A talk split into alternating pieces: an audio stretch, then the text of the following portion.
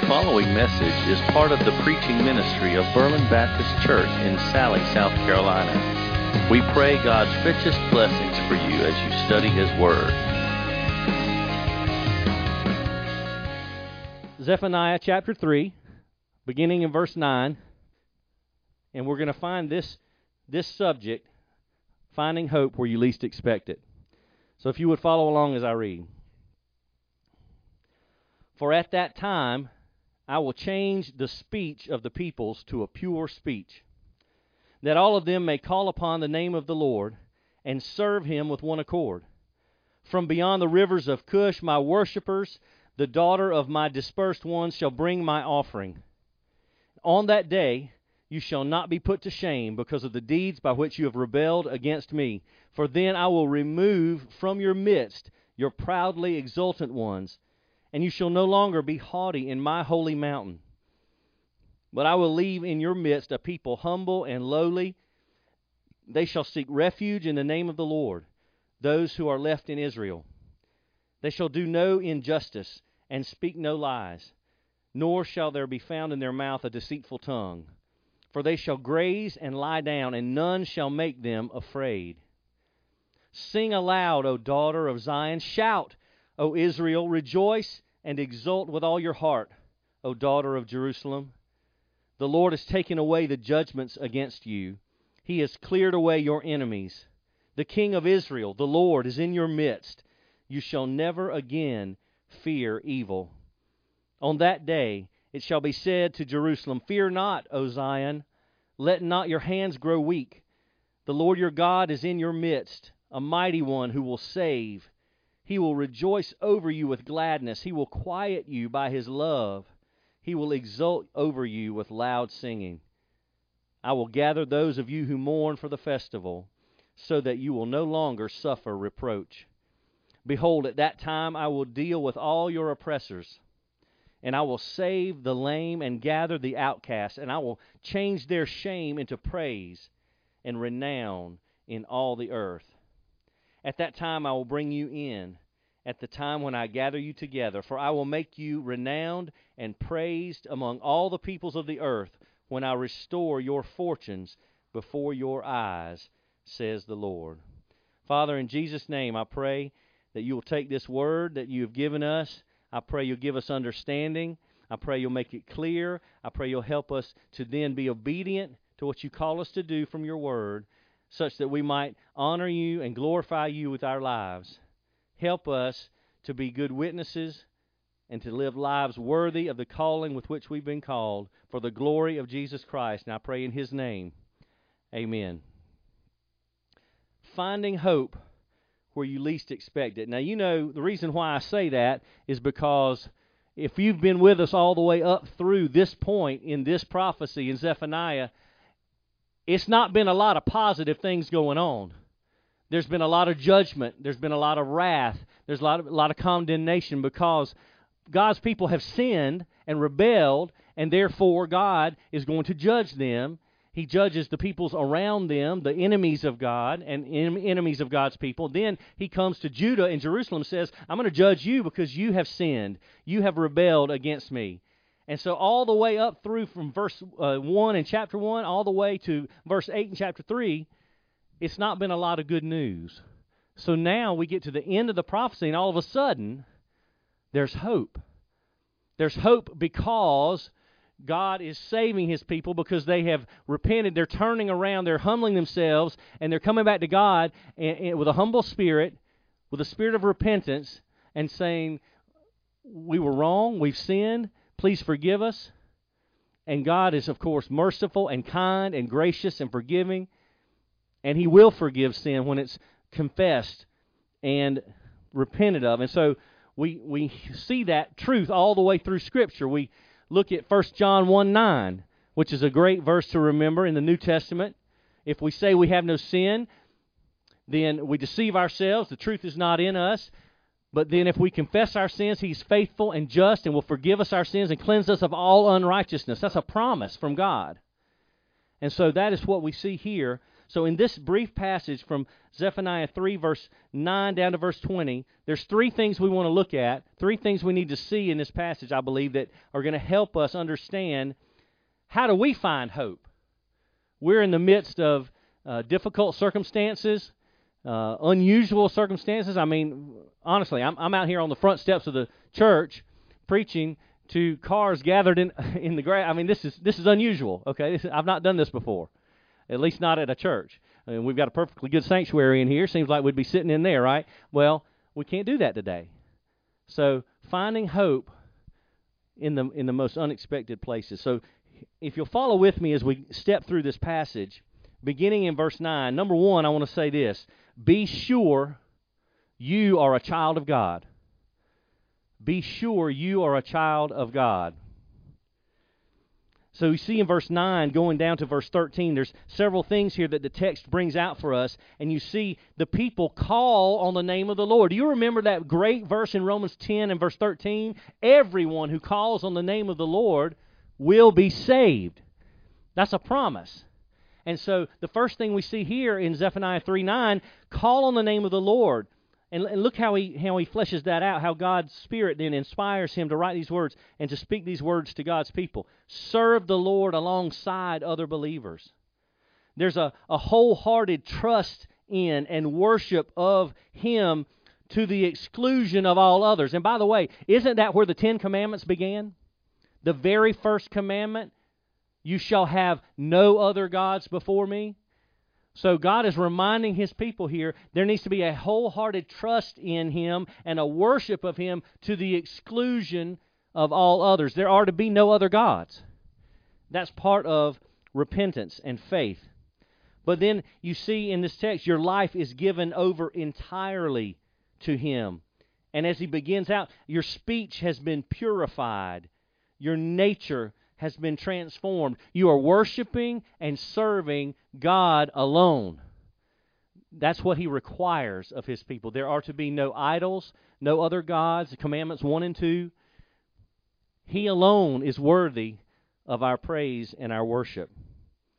And so when you get past verses 9 and 10, then you see in verse 11 and then into the first part of 12, you see a meek and a humble spirit before the Lord, which this signifies a profound change in our inner life.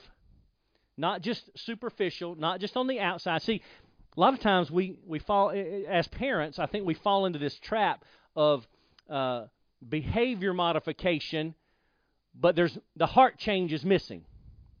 You can always manipulate someone's behavior and get them to do what you need them to do or get them not to do what you don't want them to do. But they may not be, their heart may not be in it. They may not really feel like this is the right thing. They just may be doing what you say because maybe they fear punishment, but there's been no heart change. But this is something totally different in God's people. There's a profound change in your inner life. Christ is now the true King and Lord of your life. You know, a lot of people will draw this distinction between, well, is Jesus just your Savior, or is he also your Lord? In other words, have you prayed to him to receive salvation because you don't want to go to hell, but you haven't submitted your life to him to where you're surrendered to living for him? He's not your Lord. You want him to be your Savior, but you're not really interested in him being involved in every intricate detail of your life. One of my favorite preachers used to be, he was retired from Woodstock, Georgia. Now he works for the North American Mission Board, Johnny Hunt. He would always say, if Jesus isn't Lord of all, Jesus may not be Lord at all. That hurt my feelings because I don't want to consider the possibility that when I disobey or I rebel against Christ, what does that say about my heart? How surrendered am I really to Jesus if I'm not willing to obey his word? But see, in here in verses 11 and 12, you see a recognition of sinful rebellion, which is leading to repentance. It's turning from our sins, and that's a part of the total change, the inner life being changed profoundly. We humbly call for mercy from the Savior. James Montgomery Boyce wrote this about this particular portion of this scripture, he asks the question, he says, is this the case with you? And he's speaking to the recognition of sinful rebellion, the repentance, the humble spirit asking for mercy from Christ. He says, is this the case with you? Has this been your experience? If not, you are no true child of God. You are no Christian. And those are strong words, but understand the principle behind it. Folks, if we have not repented of our sins and turned to Jesus Christ for our salvation, we're not Christians. That's what makes a Christian. It's placing all our faith and trust in Jesus Christ alone, trusting in His sacrifice on our behalf when He died for our sins in our place on that cross. That's what gives us salvation. It's something that Jesus did. It's not something that we do. It's a gift of God. So have we done that? Where is our experience of turning to God in humble faith and repentance? And then at the end of this first section, down in verse 12, the second part of verse 12, and then into verse 13, the beginning of a life of obedience. And then not just beginning that life, but progress in the life of obedience. In other words, you've trusted Christ. He's made you a new creation, but it doesn't stop there. Now you're making progress. You're moving closer to God. You're opening yourself up as the Holy Spirit sanctifies you, makes you more like Jesus. In fact, there's a verse that speaks to this in the New Testament. Again, 1 John chapter 2, verses 3 through 6. And here's what John was inspired to write. He says, by this we know that we have come to know Him if we keep His commandments. The one who says, I've come to know Him, does not keep His commandments, is a liar, and the truth is not in him. But whoever keeps His word, in him the love of God has truly been perfected. And by this we know that we are in Him. The one who says he abides in Him ought himself to walk in the same manner as He walked. So in other words, if we love Jesus and we know He loves us and we've trusted Him with our eternity, then it makes sense. We want to follow His example of life. We want to live the way He lived. We want to do the things He did. We want to follow His instructions He gives us in His Word. This is all important because the closer we come to Jesus, the more we love Jesus, the more we will want to follow Jesus and be obedient to His Word. That's a natural progression. So we need to understand the crucial nature of not just trusting Christ and thinking we have, okay, well, we've got what they call fire insurance. Did you know that's a myth? There's no such thing as fire insurance.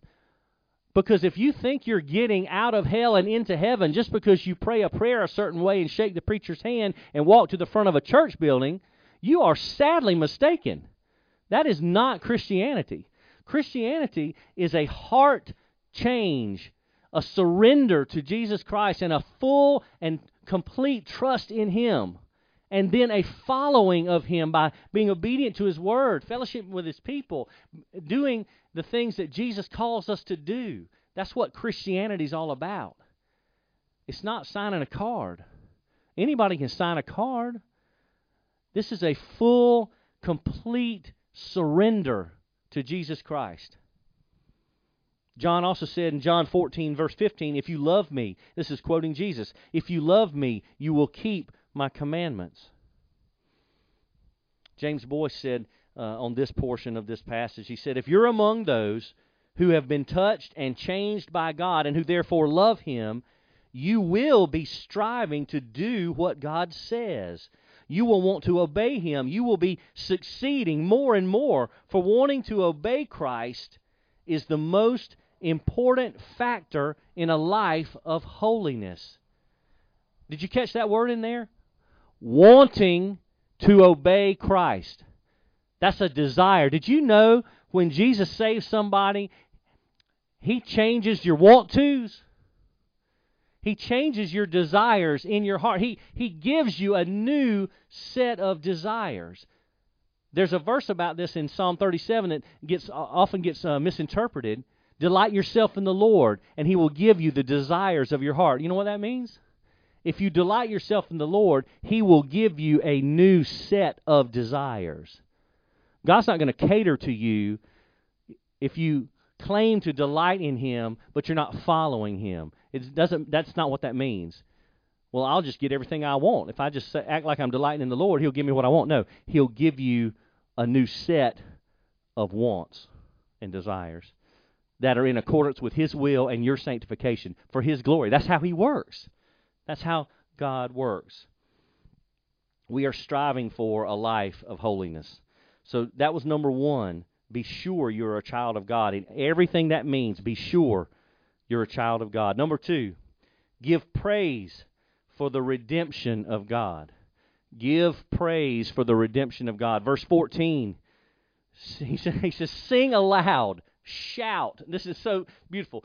Have you ever been so blessed by God or so overcome by a blessing God has given you? Just makes you want to shout. Just makes you want to sing out loud. You just can't hold it in because Jesus has done so much for you.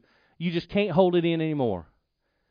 That's what God is saying here to his people. Sing out loud. Not just if you're in the car by yourself going down the road. Sing out loud. Shout, Israel. He says in verse 14, shout, rejoice, and exult with all your heart. You know why? Your sins have been forgiven. God has turned back your enemy, the devil. God is with you. He says he's in your midst. You never again need to fear any harm. Now I want to talk about that for just a second. Do we fear the consequences of what's happening right now in our current situation? Now, I know we don't want to be overcome with worry or anxiety or, you know, we don't want to be freaking out over, oh, my goodness, what's going to happen? What's going to happen? You know, because that would make us appear that we don't trust in God. But now we want to be safe. We want to be healthy. We want to be responsible. That's why we're sitting out here in our vehicles and not in here in the sanctuary. We're trying to be responsible, but we don't want to be overcome with fear. And the Bible says, listen, if we trust God, we don't need to be overcome with fear. I can't remember now where I heard this. I just heard it this past week. Someone was, I think, quoting their grandmother, and they said, if you pray, you don't need to worry. If you worry, you don't need to pray. In other words, if you're set on worrying, then why pray? But if you're praying, why bother worrying? You just talk to the creator of the universe. You don't think he can handle your issues? I'm going to tell you a secret. God can handle anything you have. There's nothing that we will ever encounter that Almighty God can't take care of it. He can take care of this coronavirus. He can take care of this social distancing. He can take care of everything. But listen, if we trust him, we need to open our hand up and let go of that worry. It doesn't mean we cease to be responsible. It doesn't mean we stop worrying about others and trying to love our neighbors by adhering to the suggestions from the Surgeon General and the doctors and all the folks that are telling us to helpful ways to try to stem the tide of this current situation. We still need to be responsible, but we don't need to be overcome with fear. God says he is with us. We don't need to fear any harm. There's been a reversal of the fall, the consequences of the Garden of Eden, the broken down world, the sin curse that we all suffer from. We don't have to worry and be overcome with the fear of consequences from that. In other words, the ultimate consequence of sin is death and hell, and so those consequences have been removed by Jesus Christ. So we don't need to fear those things. We need to give God praise for the redemption that we find by the blood of Jesus Christ. That was number two. And finally, number three. Be encouraged by the promises of God. This is probably the most joyful part of this entire prophecy. He saved the best for last. We've talked about being sure that you're a child of God. We've talked about giving praise to God for redemption. But now finally we get to the encouragement. Be encouraged by the promises of God. You look in verse 18 as he starts to give this series of future tense promises. He says, I will gather those of you who mourn. I will deal with all your oppressors. I will save the lame and gather the outcasts. I will change their shame into praise and renown. I will bring you in when I gather you together. I will make you renowned and praised. And then in the last verse he says, when I restore your fortunes. Listen to what he says here. This is so great. In verse 20, he says, I'll make you renowned and praised among all the peoples of the earth when I restore your fortunes before your eyes, says the Lord. You notice what he didn't say? He didn't say if. He said when. That's a promise. When I restore your fortunes. God's going to take care of His people. We, as His people, need to trust in the power and the authority of our Almighty God. God can be trusted, in case you weren't aware. And all you have to do to find evidence of that, beyond looking in Scripture, is how about just sit down this afternoon and just take a few minutes and do a trip down memory lane, a catalog of your personal experiences, and just write a list of all the things you can remember that God has done in your life. And then when you get done with that list, just read over it. Tell me God can't be trusted. God can always be trusted. One last quote here from James Boyce. He says, if God had not pronounced His I will, the people would not have been regathered, and the Jews would have vanished from the earth. You think God's promises didn't make a difference in the lives of the people in Jerusalem and Judah? If God had not made those promises, there would be eternal consequences to their situation. But He did. He did promise, and God never breaks a promise. Be sure you're a child of God. Give praise for the redemption of God. Be encouraged by the promises of God. God is bringing about a new day, which requires the new birth and the transformation of rebellious hearts. And I'm glad God said He's going to do this, because if He had not said it, I, for one, would not be looking forward to any kind of new day. If God cannot, listen to this, if God cannot or will not change hearts, what possible hope do we think we have of changing someone's heart? If God can't do it, it can't be done. But thankfully, because of the promise of His Word, the evidence of His character, and the experience of His love, we know 100% Jesus Christ will change your life. Jesus Christ will take away your sins. Jesus Christ will make you a brand new person. And there's no other way that happens. It's only by the blood of Jesus Christ. It's only by trusting fully by grace through faith in the sacrifice, the shed blood of Jesus on your behalf, on my behalf, the sacrifice He made when He went to that cross to reconcile sinful mankind to God. That's the only way it happens. If you're looking for a change in life, you're looking for a new source of joy, because everything in the world has left you wanting, because it's not going to fulfill what you're looking for. There's only one place to look. His name is Jesus. Let's pray. Thank you for listening to this message from God's Word. For more information on Berlin Baptist Church, we invite you to explore our website at www.berlinchurchsc.org.